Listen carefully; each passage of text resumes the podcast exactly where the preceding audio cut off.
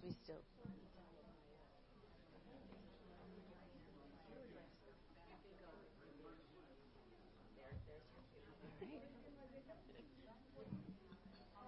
Good morning, church. We're going to go ahead and start worshiping, so if you wouldn't mind standing to your feet and singing along with us.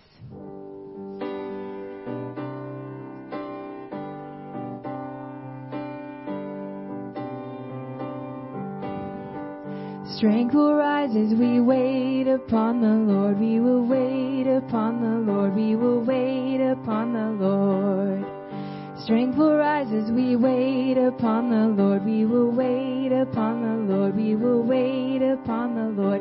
Our God, you reign forever. Our hope, our strong deliverer.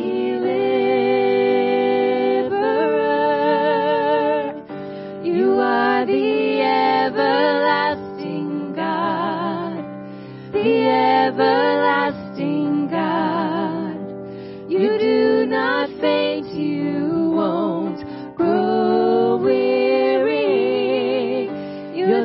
defender of the weak, you comfort those in need, you lift us up on wings like eagles.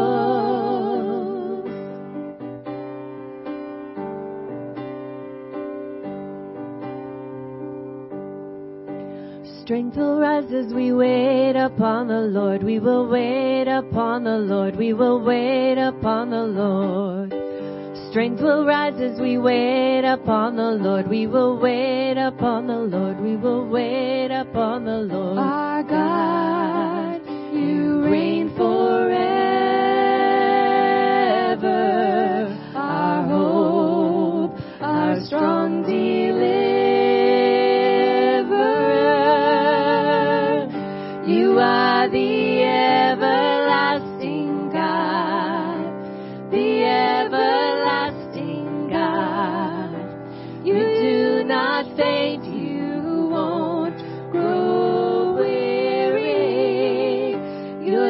Defender of the weak, you comfort those in need, you lift us up on wings like eagles.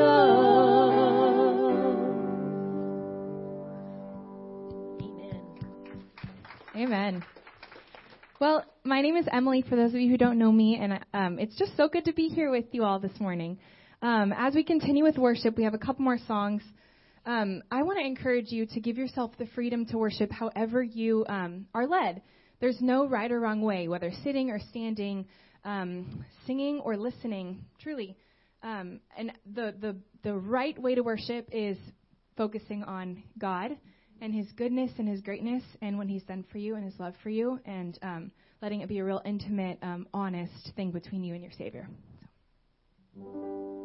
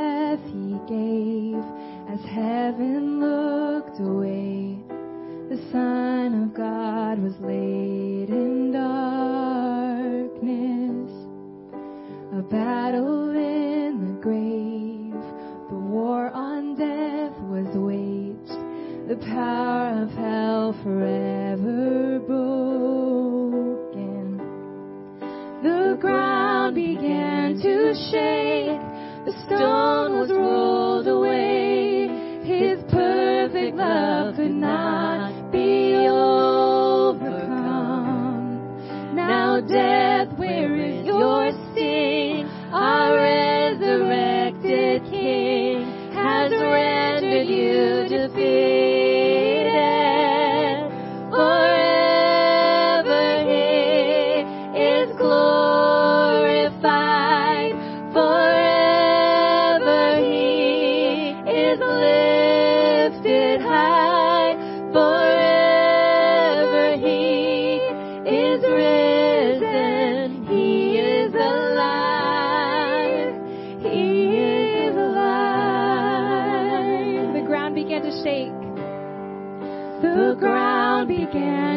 shake. The stone was rolled away. His perfect love could not be overcome. Now death, where is your sting? A resurrected King has rendered you defeated. Forever He is glorified. Forever He is lifted high. Forever He is risen. He is alive. He is alive.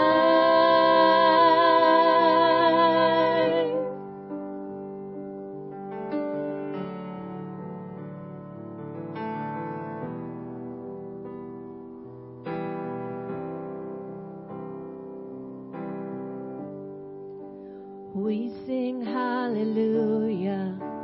We sing hallelujah. We sing hallelujah, the Lamb has overcome. We sing hallelujah, we sing hallelujah, we sing hallelujah, the Lamb has overcome. We sing hallelujah, we sing hallelujah, we sing hallelujah.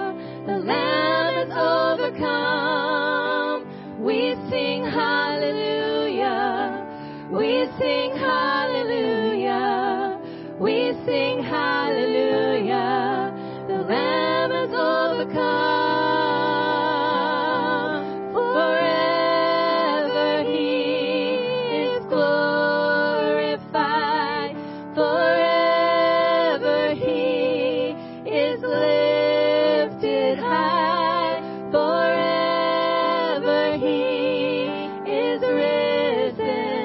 He is alive. He is alive. Forever He is glorified. Forever He is lifted high. Forever He is risen. He is alive. He is alive.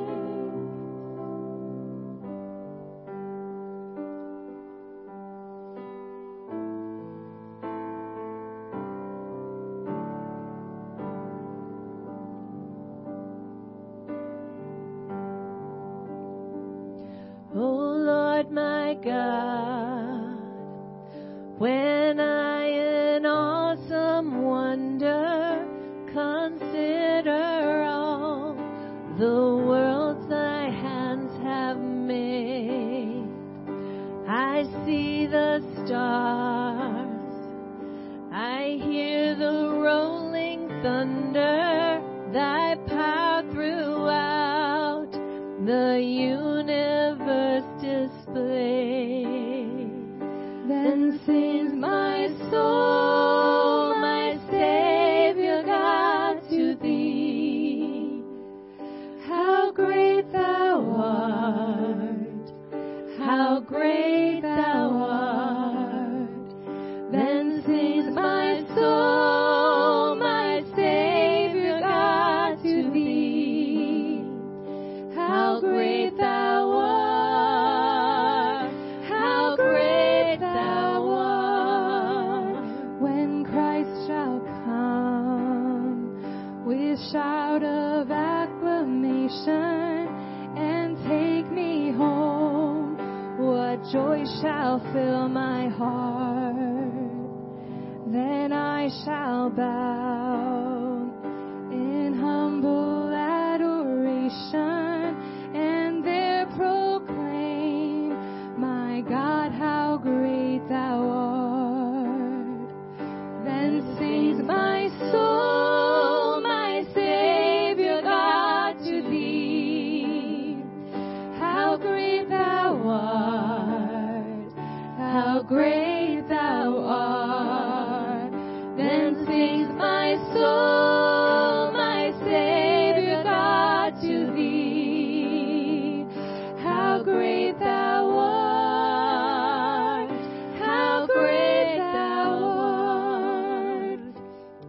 it again? Just our voices, like we mean it. Then sings my soul, my Savior God, to thee. How great thou art, how great thou art. Then sings my soul, my Savior God, to thee. How great thou art.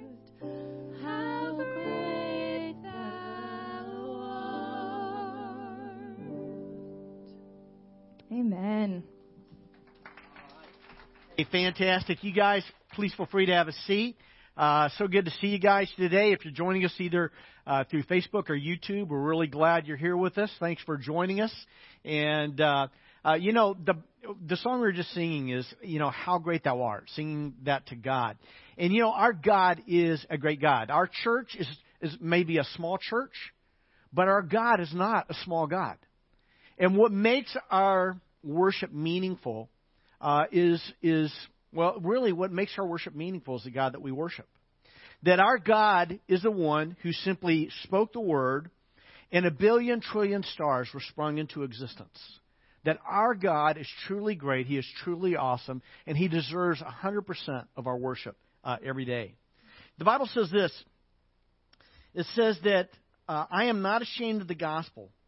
For it's the power of God that brings salvation to everyone who believes. We are a gospel people. We believe that what Jesus did for us on the cross, that he came, he died for you, for me. And what we see on the cross is this. We see both the holiness of God and his holy wrath towards sin. But the other thing that we see in the cross is this, is we see God's his love, his grace, his mercy to each one of us. And what the Bible teaches us is that we're not saved by our good works.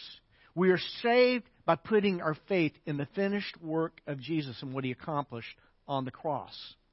And although we are saved by faith, we're not saved by our works. The Bible tells us that we are his workmanship created in Christ Jesus for good works, that God wants us to live out our salvation through the good works that he's prepared for us that we are to live in them.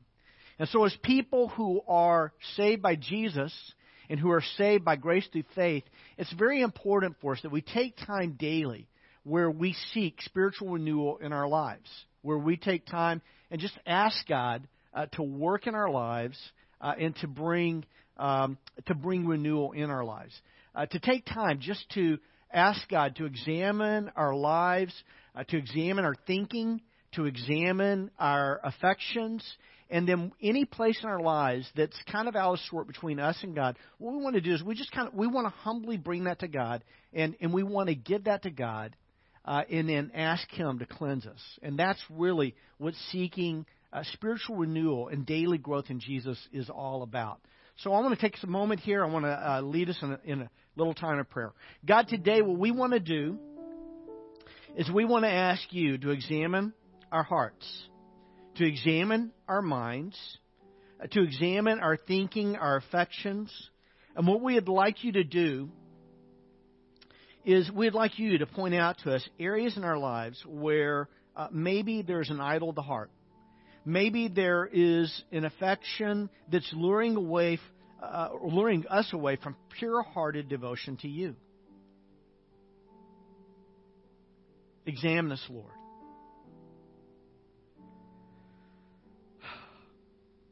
And Lord, what we want to do is we just want to humbly repent. We want to confess that this affection, this way of thinking is contrary to your thinking. It's hijacking our affections for you. And God, my prayer is that right now that you would cleanse my heart. Cleanse me. My prayer, God, is right now that you would cleanse the heart of any person who in this time recognizes that maybe there's an unhealthy or unholy affection that they have, or an unhealthy or unholy way of thinking. And we pray that you would cleanse us And Lord, we pray for spiritual renewal in our lives. We pray this in the name of Jesus and for your glory. Amen.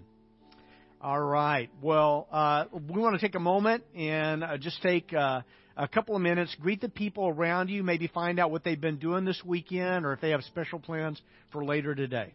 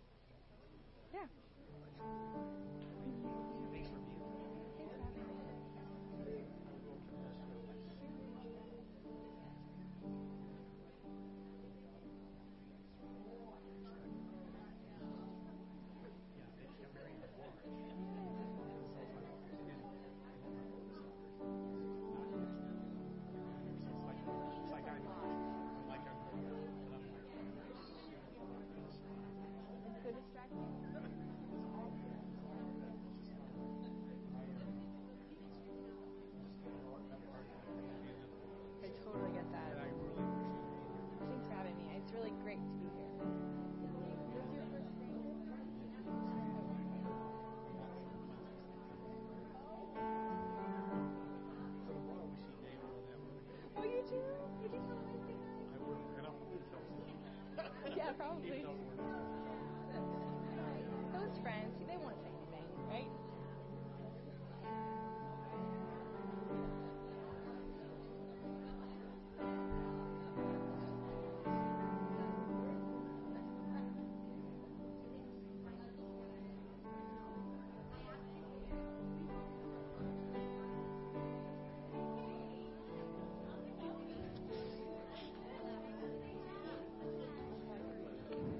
Let's continue in worship. All who are thirsty, all who are weak, come to the fountain. Dip your heart in the stream of life. Let the pain and the sorrow be washed away.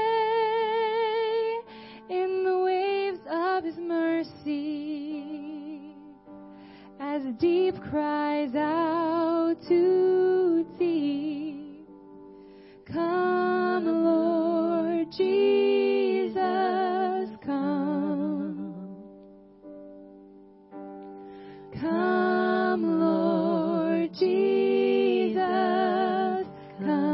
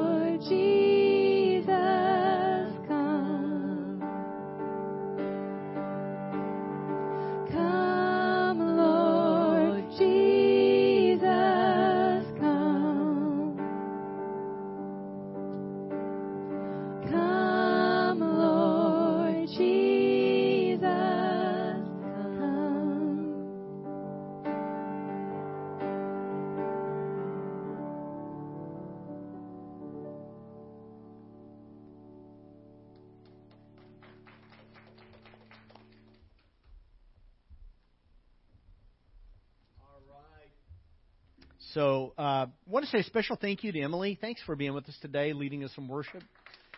And Elsa, obviously, thank you. Appreciate you every week.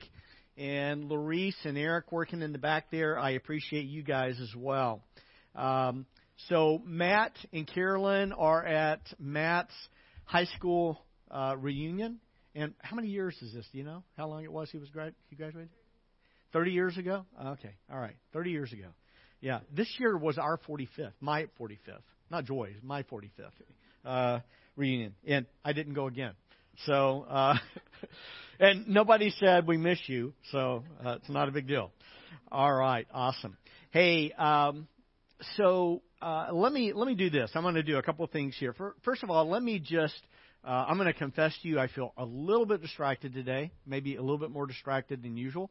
And we just have we're getting ready. We have a daughter who's getting married in 2 weeks, so that's a little bit distracting. We're leaving town tomorrow, and there's a couple other things. All good. Everything's good. But I will confess to you that I am coming a little bit more distracted than usual. But I don't want that to get in the way of us really hearing the Word of God and hearing what God has to say to us. So let's just commit this time we have to hear from God to the Lord in prayer, okay? God, you are great. You are awesome. You are good. And Lord, we worship you. And Lord, I come today with a little bit of distraction, not unhealthy or unholy distraction, but just distraction. And my prayer is that you will help me to really focus in this moment, to really focus on loving and serving your people. And God, I know that everybody who comes here today comes with a different set of circumstances. Some people are coming here today and maybe they're super excited, joyful about something in their lives, while someone else is with us today and maybe they're going through a very, very difficult, dark time. And then there are others of us, Lord, it's not like all things are all bad or all good. We're just kind of somewhere in between. And so what we want to do right now is we want to try to set aside all those distractions. We want to set aside our anxieties. We want to set aside our fears. We want to set aside our worries. We want to set aside any and every kind of distraction that gets in the way of being fully invested in worshiping you and being right now invested in really hearing your word. Lord, give us eyes to see, ears to hear, hearts to understand. Help us humbly receive the word implanted that is able to save our souls. So I pray this in the name of Jesus. Amen. All right. So a group of men are in a break room. By the way, we're working our way through the book of James, okay? We're working our way through the book of James. A group of men, they're in their break room at work, and they're talking about another man. Okay, you got this picture in your head? You know, you walk in, there's the break room. You got a little microwave over there on the counter. You got a coffee pot over here, maybe a refrigerator, whatever. You walk in, you're in this break room, and there's a group of guys there, and they're talking. And you hear them talking about someone. And this is what they say. He's all bark, but no bite. He's all talk, but no action. Okay? You got that scenario? Now I want you to go with me to a different place. I want you to go with me over to Allenwood Park. Okay, we're at Allenwood Park. I know everybody loves to go to Allenwood Park, don't you? They've done some work over there recently. I don't know if you've noticed. They've done some improvements, stuff like that. But you go to Allenwood Park and there's a basketball court and there's a couple of kids playing basketball. Okay, there are a couple of kids playing basketball and. And one of the kids, he says to his buddy, he says, I'm going to whip your booty. Okay, maybe he says something different, but we're in church, so I'll just say it that way, okay? I'm going to whip your booty, all right? Can you imagine like a 13, 14-year-old kid saying that to his 13, 14-year-old buddy, and they're playing basketball? He says, I'm going to whip your booty, and the other kid says, man, you talk big game. You talk big game, but talk is cheap. Okay? Are you with me here? He's all bark, no bite.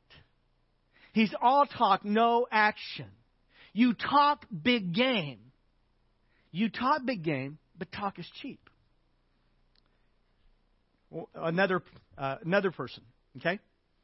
And this person is kind of boasting about what they're going to do. They're talking about all these things they're going to do. And then the other person finally kind of gets fed up with it, and they say, put your money where your mouth is. Are you with me in this? Okay? He's all bark, no bite. Talk is cheap. Put your money where your mouth is. You talk big game. She's all talk, but no action. All of these ideas have a common theme. Is that sometimes we say more than we do. Sometimes we talk more than we do. And this is an issue, like in a lot of areas of life, but nowhere is this a bigger issue than in matters of faith. Matters of faith. What I'm going to do for us today, and I'm going to do this in part, maybe because of my distraction I was talking with you about a moment ago, but I want to do it also just for, last week what I did is I read the text of Scripture for you in the NIV, and I read it for you again, New Living Translation. Today, what I want to do is I just want to read through what the Bible says in James chapter 2, verses 14 through 19. So if you have your Bible, I'd like you to open up to James chapter 2, verses 14 through 19. I'm reading in the NIV 2011 translation. And what I'm going to do is I'm going to read it once, just kind of a quick overview. But then what I want to do is I'm actually going to read it through a second time, a little bit more slowly. And I want us to talk the passage through. I want to kind of talk through it when I go through it. Because I really want this message from James chapter 2, verses 14 through 19, to really sink in to our heads and then to our hearts. And this is what the Bible says. It says, "What good is it, my brothers and sisters, if someone claims to have faith but has no deeds? Can such faith save them? Suppose that a brother or sister is without clothes and daily food. If one of you says to them, go in peace, keep warm, be well fed, but does nothing about their physical needs, what good is it? In the same way, faith by itself, if it's not accompanied by action, is dead. But someone will say, you have faith, I have deeds. Show me your faith without deeds, and I will show you my faith by my deeds. You believe there is one God. Good. Even the demons believe that and shudder." Okay? You with me here? Let's go through it again. And I want to kind of walk us through this. And I want you to really think about this with me, phrase by phrase. James writes, and remember, James was an early church leader. He was writing to a group of Christians. The Bible says in James chapter 1, verse 1, it says, "James, a servant of God and of the Lord Jesus Christ, to the 12 tribes scattered among the nations." Do you hear that? To the 12 tribes scattered among the nations. That what James was writing primarily to Jewish Christians who were scattered out in the Gentile nations. They were Jewish Christians with Jewish practices, but very much devoted to Jesus. But they did have some areas of their lives where they needed work. And so what James says to them is he says, he's writing, and he says to them, he says, "What good is it, my brothers and sisters?" By the way, when I know most of us are like, really don't get into Greek and all that kind of good stuff. And I am a Bible nerd, and so I kind of do. I had 3 years of Greek when I was at Dallas Seminary, and I do kind of nerd out on this, and I don't ever want you to think you have to question the English translation of the Bible when I talk about something in Greek. But sometimes there are things that you see in Greek that are hard to translate into in English. Okay, and when you read these first two sentences in James 2. 14, when you read these two verses, you have two different questions. Both of these are rhetorical questions, and both of these questions assume an answer. And there's a little Greek word, may, that's in these two questions, and that word may means this, that you are immediately assuming there's a negative response to each of these two questions. Okay? And I think it's pretty apparent in the English translation, but I want to make sure this is super clear. Is James is saying, what good is it, my brothers and sisters? And And you already know, especially if you're reading this in a Greek text, you already know, if you were a Christian, a Jewish Christian in the ancient world, and you were reading this, you would immediately know just by reading it. Is when he says, "What good is it?" you immediately know it's no good. Okay? So what James is talking about here is a no good faith. All right? Can you say no good faith? Do you want to have a no good faith? No, neither do I. Okay? Okay? But sometimes you got to put your money where your mouth is. Okay? And what he says is, what good is it, my brothers and sisters, if someone claims. They merely say. If someone claims to have faith but has no deeds, what good is that? It's no good. It's a no good faith. And then what he asks is this other question immediately after this is, can such faith save them? Again, you should immediately understand is that faith cannot save a person. That kind of faith doesn't save anybody. Do you understand what's at stake in this? I mean, what's at stake in this is like not an easy text to preach on, because it is a very heavy topic. Is that there are some people who believe, but the belief they have, there are some people who have faith, but the faith they have doesn't save. There's a lot at stake in this text. Can y'all see that in the Scriptures? Do you see that? There is a kind of faith that really isn't faith at all. There's a kind of faith that is a word-only faith. Now, what I want to be sure we're very clear on this is that James is not saying that there's a conflict between faith and works. But James is saying there's a conflict between faith that has no works and faith that does have works. That's where the conflict is. And what he says, he goes on in verse 15, and what he does is he takes this out of the place of theory, and he talks about it in a very, very personal way. Okay? And what he does is he says this. He says, suppose, imagine. You know, we talk about having imagination, or I do from time to time when I'm preaching to you. That I need to preach with imagination and you need to listen with imagination. Part of the reason Scripture sometimes doesn't have impact in people's lives is because they're not imagining what they're actually reading. They're saying the words, missing the point. Because their mind is not fully engaged. And here, you have to fully engage your mind. You have to suppose. You have to imagine. Imagine. A brother or sister is without clothes and daily food. Okay, let's just pretend like there's one of us here. They come week after week after week.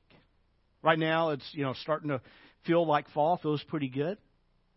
And in a few weeks, it's going to start getting a little cooler and cooler and colder and colder.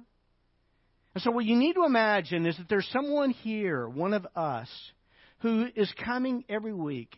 They have a sincere devotion to Jesus, but they don't have enough clothing to keep warm. And you're watching them in worship, and you're seeing them shiver a little bit. Why? They don't have enough clothing to keep warm. There's an easy solution to this. You just tell the pastor, Gary, we need to turn up the heat. Okay? In the ancient world, it wasn't always so easy. They're cold. They have inadequate clothing to stay warm. They are hungry. See, last night they went to bed and they didn't have anything to eat. And so they went to bed last night and they went to bed hungry. Can you see this person in our church right now? They went to bed last night. They went to bed hungry. And when they woke up this morning, they were hungry. They still didn't have anything to eat. And when they came into church today, they came in hungry. And when they leave today, they leave hungry. And tonight they'll go to bed hungry. And tomorrow morning they'll wake up hungry. There is a person here with a real need. They need clothing to keep warm. They need food to satisfy their hunger. Now, if one of you says to them, and here I do believe James has a little bit of a sense of humor, okay? Because it's like, you know, it's I think he's being a little bit, I don't know, sarcastic. He says, you know, if one of you says to them, oh, go in peace. Keep warm, be well fed, have a great week. You ever say to people, you know, when you leave them, have a great week, but does absolutely nothing to help this person with their need. Go in peace, keep warm, be well fed, but then that person does nothing about their physical needs. What good is it? What good is it? Again, it's this question, it's a rhetorical question, and it is assuming a negative response. It's no good. It's no good. Verse 17, in the same way, what James is saying here, in the same way, faith by itself, if it's not accompanied by actions, is dead. You see, that saying that you are, you know, for me to say that I'm a Christian, that I believe in Jesus is not enough. It just simply isn't. I'm not saying that we're saved by works. That's not what I'm saying. I'm just saying where there's real faith and real salvation, there are real works. There's a real change in thinking. There's a real change in affections. There's a real change in living. There's a real change in the things that we do. There's a real change in how we treat the people immediately around us. But someone will say, you have faith, I have deeds, show me your faith without deeds, and I will show you my faith by my deeds. And what James is saying is that it's not our profession of faith that's evidence of true faith. The proof of faith, not just profession of faith, is what's needed in our lives. And it looks like well, earlier in this text, it looks like showing compassion to people who need it. Real salvation looks a lot like compassion. Did you know that? It looks a lot like compassion. Verse 19, you believe that there is one God. Okay? Now, again, this is where you have to use a little bit of imagination with me. You have to go back with me about 2,000 years. Okay? 49 A.D. You're a Jewish Christian. Every day when you get up, the first thing that you say each day is you say, Shema. Can you say Shema? Okay. You know what Shema means? Hear. Can you say hear? Hear, O Israel, the Lord our God, the Lord is one. You say it every day, first thing when you get up. Every night before you go to bed, you pause just before you go to bed, and you recite the Shema. Hear, O Israel, the Lord our God, the Lord is one. This statement of faith for them was core to what living out Judaism looked like. There were other aspects of it. But every day you would say this confession of faith. What James says, he says this, you believe that there is one God. He's referring to the Shema. You believe there is one God. Good. Again, he's being a little bit sarcastic here. He's saying, good, it's good. You believe there's one God. See, a lot of people, they say, I believe in Jesus. But then they live their life sometimes like they don't really believe in Jesus. Sometimes people say they believe in Jesus and then they live like compassion is unnecessary. Kindness and concern for the person who needs it is unnecessary. That is not what saving faith looks like. Saving faith is very compassionate. Saving faith is not passive. It is active. See, we're not saved by the things that we do. But faith that saves changes what we do. And it changes the way we live. You understand why this text, do you understand what's at stake here? There's so much at stake. So much at stake. He says, you believe that there is one God. He says this, good. Even the demons believe that. Did you know the devil knows there's one God? He does. Did you know that the devil, did you know that all the demons of hell understand that there is one God. They understand that God has revealed himself in three persons, Father, Son, and Holy Spirit. Did you know there is not a single demon anywhere who doesn't believe that Jesus is fully God, fully man, that he was conceived by the Holy Spirit, born of a virgin, that he lived an absolute, perfect, sinless life? There is no demon who doesn't believe that. There is no demon in hell who believes that Jesus died on the cross. There is no demon who does not believe that he went to the cross, bore our sin, died, and was raised on the third day. There is no demon. The devil himself does not question the very fact that Jesus appeared to his disciples for a period of 40 days with many convincing proofs. Then he ascended to the right hand of God the Father, and that all authority in heaven and earth was given to him. See, the demons, they have a perfect theology, a perfect confession of faith. And what James is saying is you can have a perfect confession of faith. You can have a perfect profession of faith and still not believe with saving faith. There's a lot at stake in this text. James, again, I'm back in verse 14. Larissa, you don't have to go back to it. But James says, what good is it, my brothers and sisters, if someone claims to have faith? Someone claims, I believe in Jesus. I believe in Jesus. And then live their lives totally ignoring his instruction about how to live. What good is it, my brothers and sisters, if someone claims to have faith but has no deeds? Can such faith save them? And the answer is no, it can't. See, there is a difference between professing faith, saying we have faith, and proof of faith, how we live.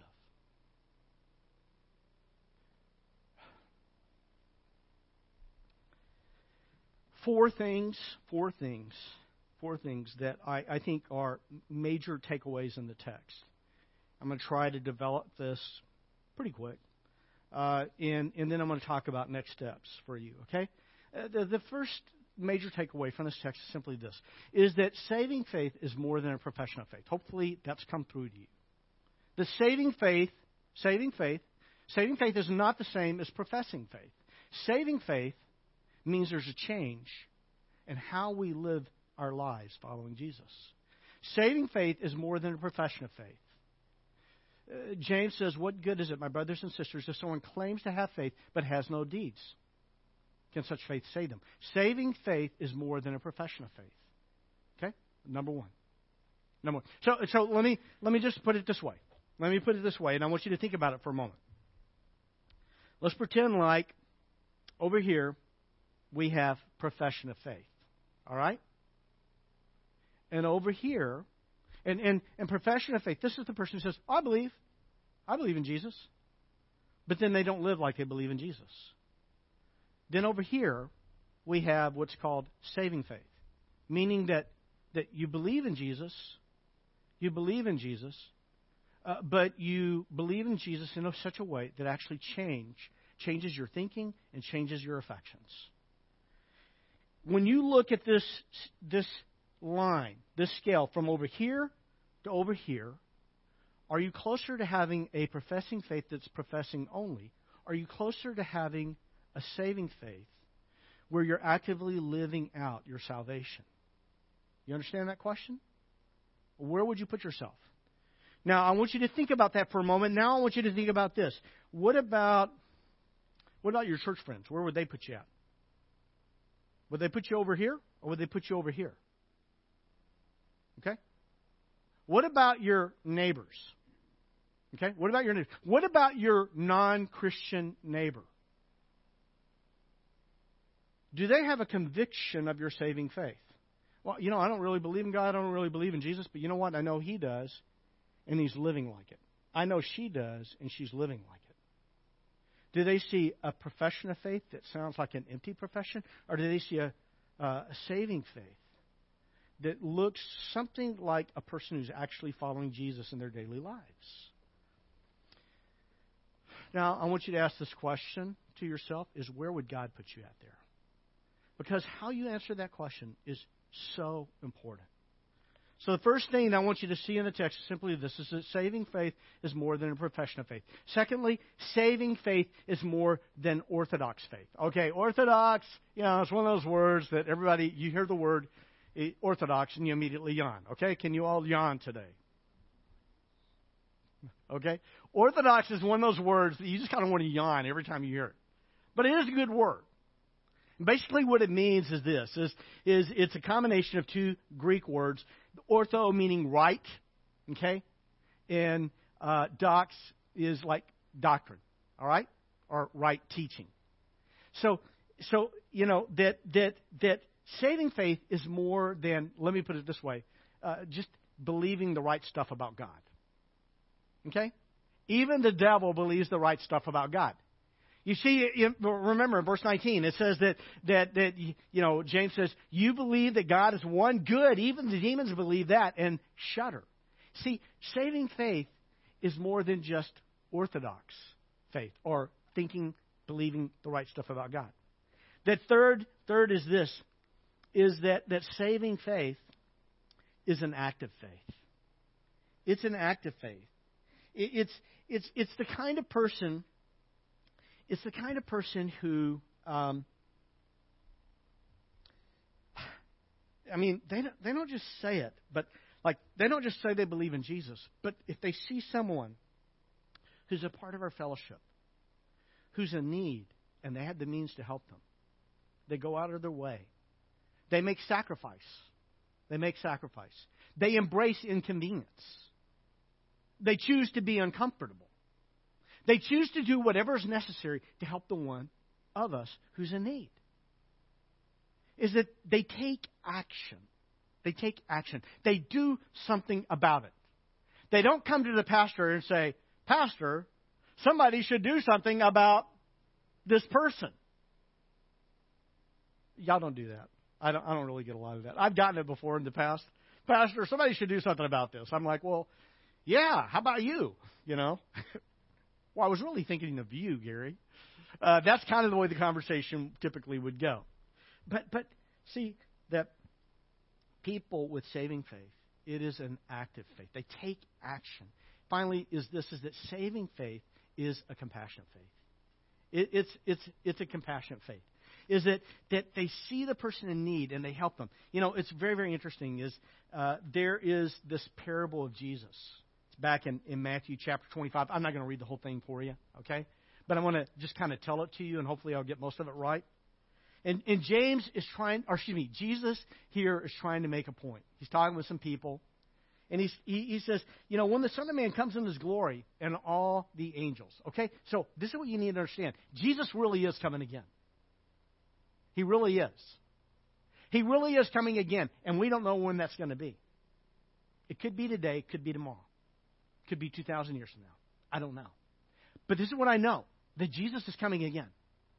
And He's very concerned that you are ready and that I'm ready. And He says this, when the Son of Man comes in all His glory and all the angels with Him and will sit on His glorious throne, all the nations will be gathered before Him, and He will separate the people one from another as a shepherd separates the sheep and the goats. And then He begins to tell this parable. A king, I'm getting lost here. So we got all the sheep over here. You guys are the sheep. I'm sorry, y'all are the goats today. All right? Okay, y'all are the goats, all right? Well, whatever. You can pretend like the other person's the goat, all right? And we got the separation between the sheep and the goats.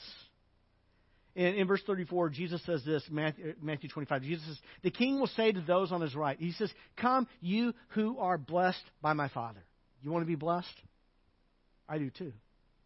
Come, you who are blessed by my Father. Take your inheritance, the kingdom prepared for you. Jesus has prepared a kingdom for you and for me.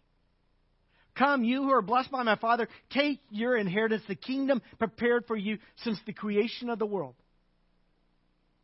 For I was hungry, and you gave me something to eat. I was thirsty, and you gave me something to drink. I was a stranger, and you invited me in. I needed clothes, and you clothed me. I was sick, and you looked after me. I was in prison, and you came to visit me. And Jesus says this, then the righteous will answer him. They'll say, Lord, when? When did we do these things? When did we see you hungry and feed you? When did we see you thirsty and give you something to drink? When did we see you naked and clothe you? When did we see you in prison and came to visit you? And when did we do all these things? And Jesus says, inasmuch as you've done this for the least of my brothers and sisters, you've done it for me. And then the king says to those on his left, he says, depart from me, you who are cursed. Anybody want to be cursed by God?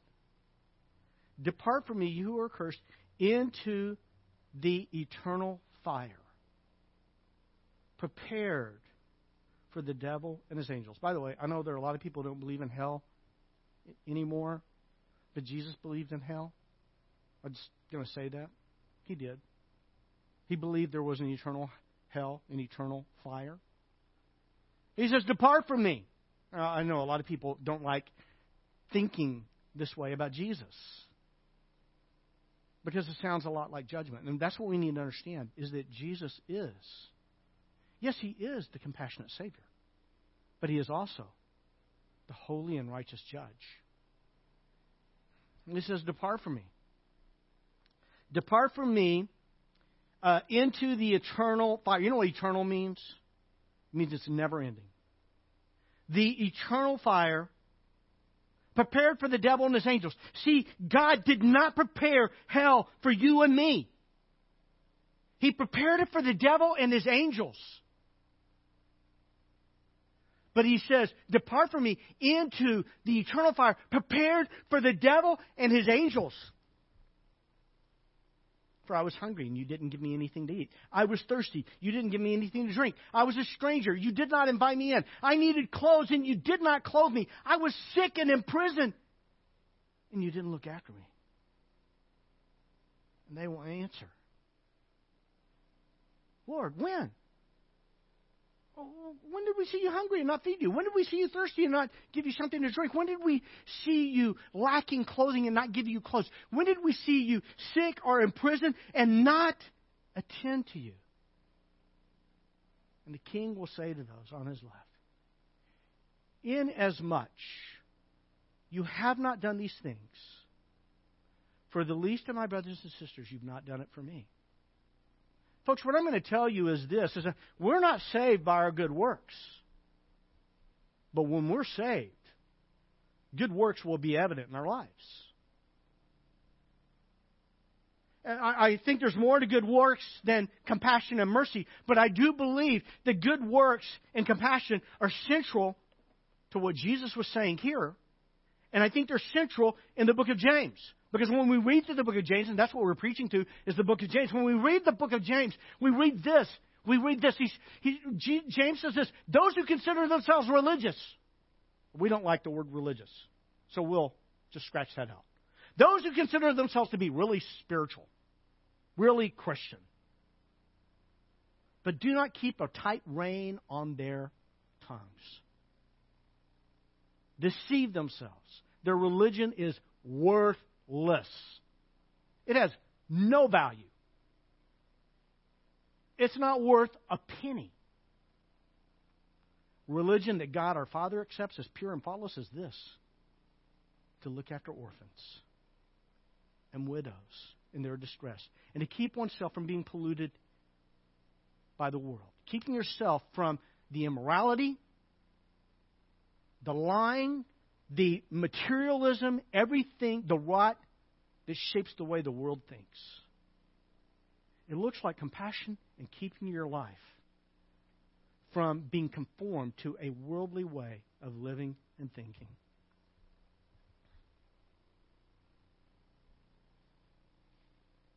You see, compassion and mercy is really important to see saving faith in our lives. So there are three quick next steps. There's no slide for this, Louise, so don't worry about it. So three next steps for you is that if all you do is hear this message and this walk out today,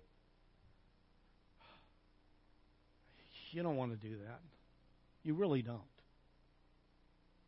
You really, if you're online, if you're watching this through Facebook, if you're watching this through YouTube, you don't want to just hear this.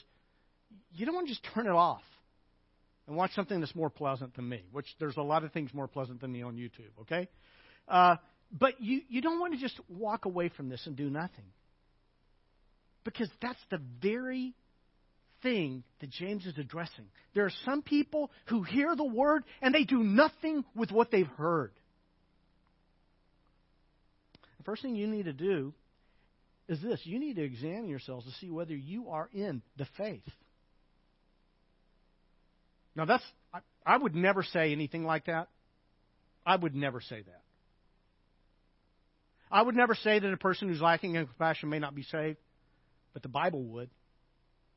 I would never say examine your faith to see whether you examine yourselves to see whether you're in the faith, but this is the Scripture. This is not my point. That point, oh, it's not on there. I should have put this on here. It is the Bible. The Bible says, examine yourselves to see whether you're in the faith. Test yourselves. And the first thing you need to do is you need to first and foremost make sure you're truly saved. It's not professing that you believe. It's not believing the right stuff about God that's saving faith. It's the reality. Examine yourselves to see whether you are in the faith. Make sure, first and foremost, that you're saved. If you need to talk to someone about this, please, you can talk to me. You can talk to me after church. Normally, I would be available at Journey Coffee on Wednesday afternoons at 4. But this Wednesday, I'm going to be in Santa Cruz with my wife for a pastor's conference. But Matt will be there, okay? If you need to speak with me at another time, you can call me, set up an appointment. I'm not that hard to reach. I'm really not. I'm not as unavailable as some people imagine me to be. I would love to sit down with you. If you're uncomfortable meeting that Journey Coffee, well, I'll come by your house, or you can come by my house, or whatever. We'll have to work it around my wife and her schedule. But I will make time to talk to you about this.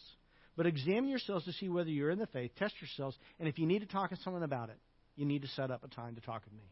Okay? Or talk with Matt. Number two. Consider how you're doing at showing compassion and mercy to others. I mean, one of the things that's central to people who are saved is compassion and mercy. You know, there is this, on the ultra-right side of evangelicalism, there is a heresy when they call compassion the social gospel. The gospel cares about the spiritual condition of lost people. But the person who claims to be concerned about the spiritual condition of people around them and ignores the person is suffering. Jesus never did that. Jesus never did that. He never ignored a person who needed compassion. If that's what evangelicalism, I am no longer an evangelical.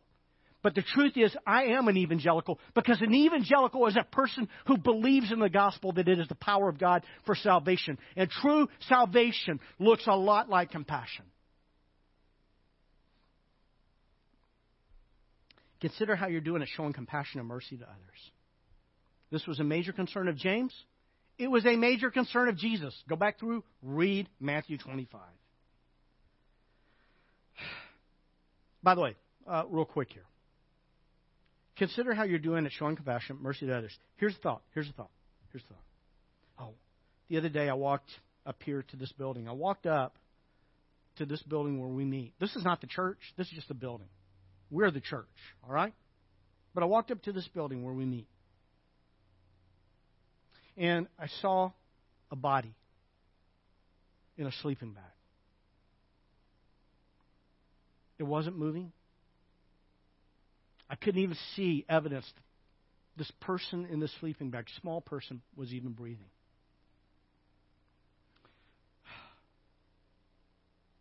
I stopped and I spoke. I said, "Are you okay?" And what you don't want to do is that, and I've had these kinds of instances before, better not to touch a person who's on the ground unexpectedly. It just really is better not to touch them, okay? It's better to speak to them, and if they don't respond, what you're supposed to do is you're supposed to call the police, okay? Call police, call the authorities, ask them, "I have a person here, they're not moving, they're not responding, I'm not sure if, I can't even tell if they're breathing." But you need to tell them what you see, and they will send someone here, and they will help that person. That's what you do, all right? I've had to do this before when people were, like, strung out on drugs and stuff like that. In this case, I didn't know what I was dealing with. I didn't know if I was dealing with someone who was dead. I didn't know if I was just dealing with someone who was sleeping. I didn't know what I was dealing with. And so I spoke several times, and they did not respond. I said, I'm going to have to call the police. And then they responded. She got up. And looked like a very, very young gal. I couldn't tell how old she was. It was like, you know, I thought, well, she could be in her 20s, but she could be a teenager. She could be a runaway, okay? I didn't know her situation. And I just, I tried to be kind and not mean. I just said, look, you can't sleep here in the day. You can't do that. She took off running, you know. And then I've been thinking a lot about her. And I came by yesterday, and she was sleeping there again. I did the same thing again. She wasn't moving. I spoke to her several times. Then I took my phone. I started to call the police. Then she looked up. But, you know, she got out, and I asked her, you know, I said, well, how old are you? Because, you know, if she's a runaway, I need to report it to the authorities. Of course, most runaways are not going to admit that. But she told me she was, I can't remember, it was like 27, 28. And I felt confident that was probably her age. And actually a really beautiful young lady. I thought, you know, if she had just had a shower, fresh change of clothes, if she had her hair just kind of arranged, really beautiful young lady. And what I told her is I said this. I said, you know, I said, if this is a safe place for you, because I thought about this, and I'm thinking like a dad here, okay? I'm thinking like a dad because, you know, I've got a son who's 27. I got a daughter-in-law who's 24. I got a daughter who's 26. Son-in-law who's 32. Got a daughter who's 21. I mean, I'm thinking like a dad. I'm thinking about a father of girls. I'm thinking she may literally have no place to go, and she may be thinking, if I sleep out back, I'm going to be unseen and unprotected, and somebody might do something. You know, I might be a victim of violence.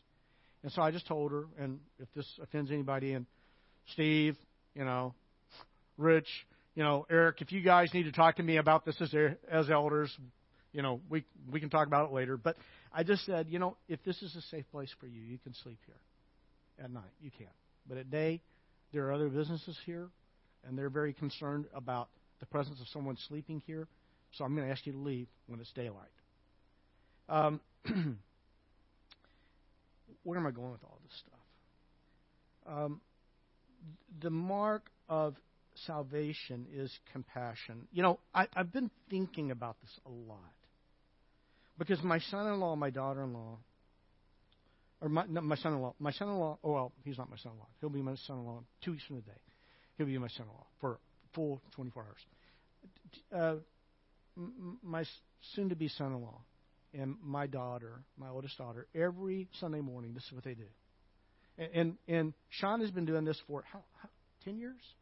Yeah, about 10 years he's been doing this. See, Sean knows what it's like to be hungry. He knows what it's like to be 15 years old and to be homeless. He knows what it's like to live out of a truck by himself. No mom, no dad. No adult. He knows what it's like to be alone. He knows what it's like to be hungry. He knows what it's like.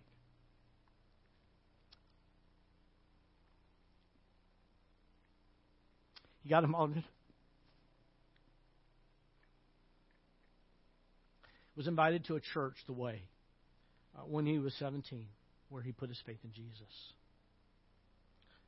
Last year, he lost his mentor, Lonnie, who pastored that church. And this last Friday,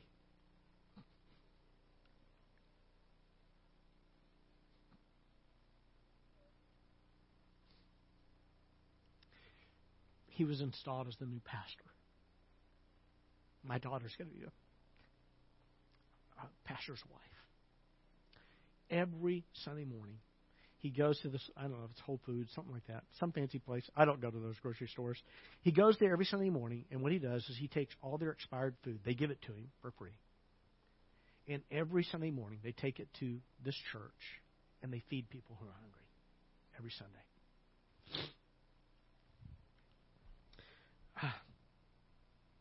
Saving faith is a compassionate faith. Consider how you're doing at showing compassion and mercy. The reason I'm bringing this up is this. Maybe God is putting on your heart and your mind a desire to do something like Sean and Cass. I'm ready not to do it for you. I'm not going to do it for you.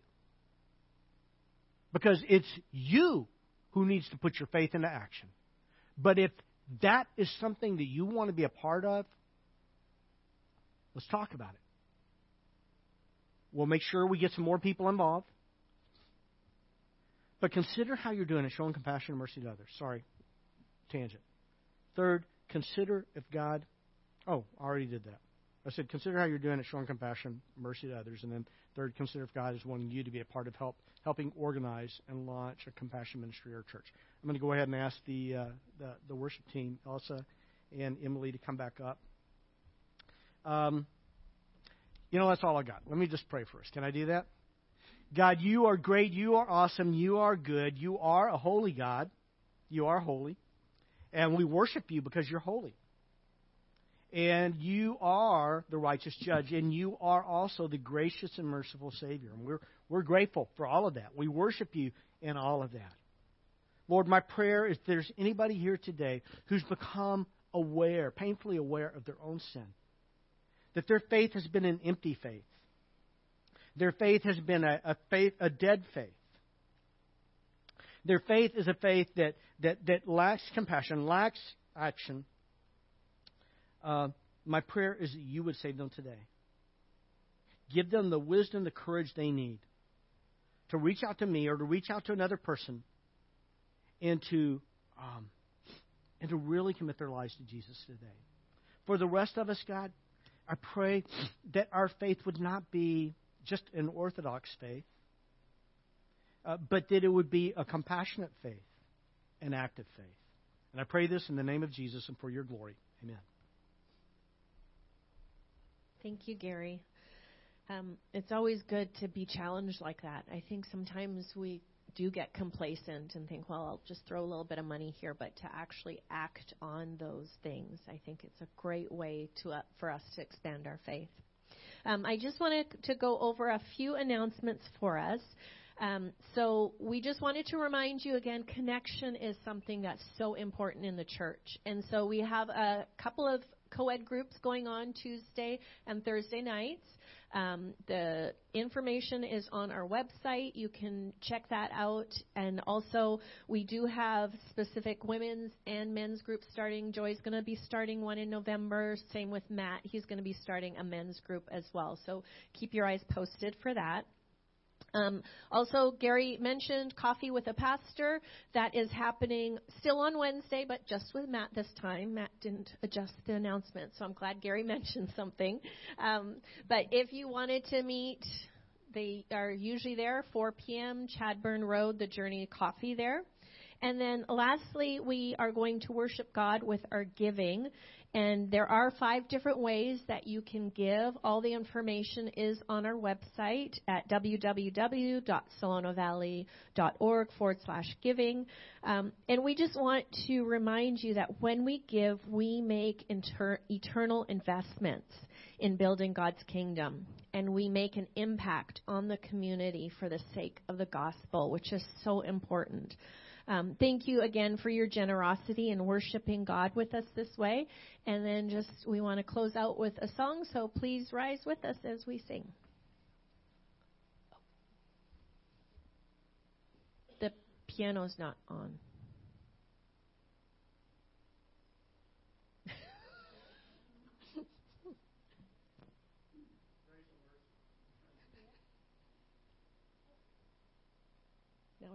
We're good. Thank you. I love you, Lord,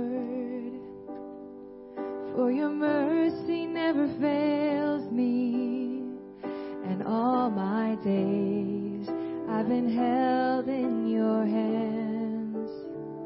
From the moment that I wake up until I lay my head, oh, I will sing of the goodness of God. All my life you have been faithful. All my life you have been so, so good.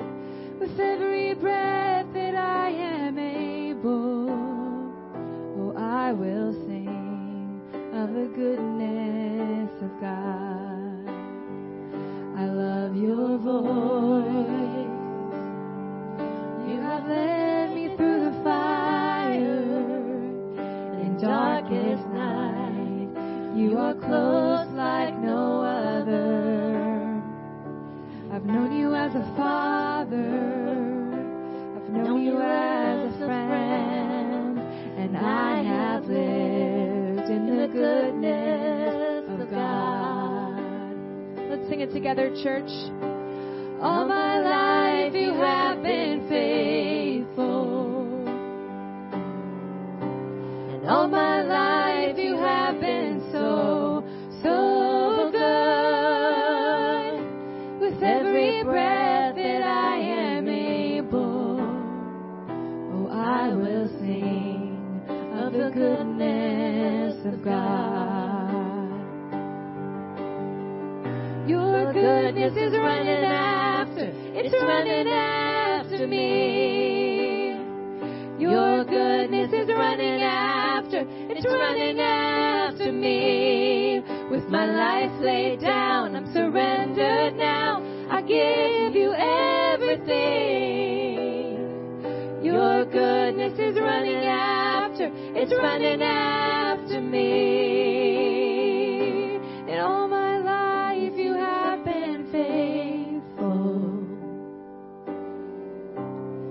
My life you have been so, so good. With every breath that I am able, oh, I will sing of the goodness of God. Yes, I will sing of the goodness of God. Oh, I will sing of the goodness of God. Amen. Thank you so much for being here today. And again, thank you for having me. Go today in the love of the Lord with an active and a compassionate faith.